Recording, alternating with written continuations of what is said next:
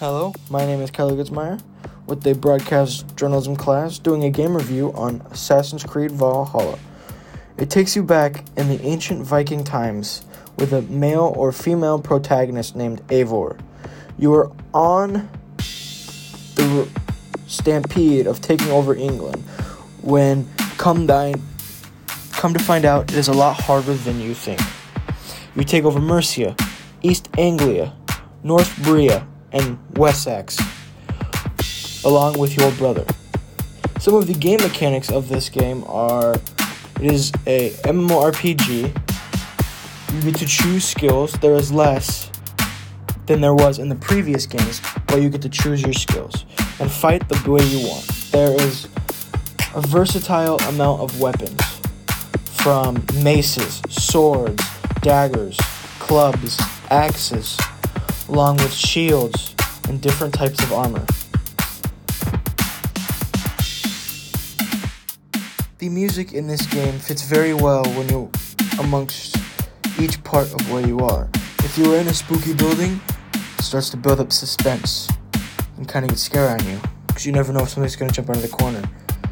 But when you are galloping in the woods with your horse, you hear distant animals and soothing, calm music. When you are fighting in intense scenes, it makes a dramatic effect to leave the authenticity to the game. There is many hard spots in this game, some being the ones you get from fighting bosses that give you legendary weapons, to puzzles that can whack your brain really hard. This game is a best is a, one of the best in its genre, exclu- including its brothers. It takes his good things from Assassin's Creed Origins and Odyssey and combines them with new features.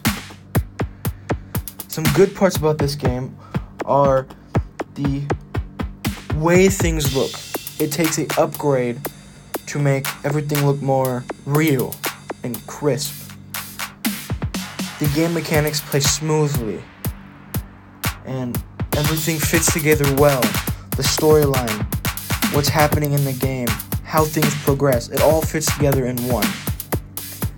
Some bad things about this game are the laggy parts, the parts that glitch the game where you have to restart restart your game to go back and see if that bug gets fixed. If not, sometimes you have to contact the people who made the game to figure out this bug.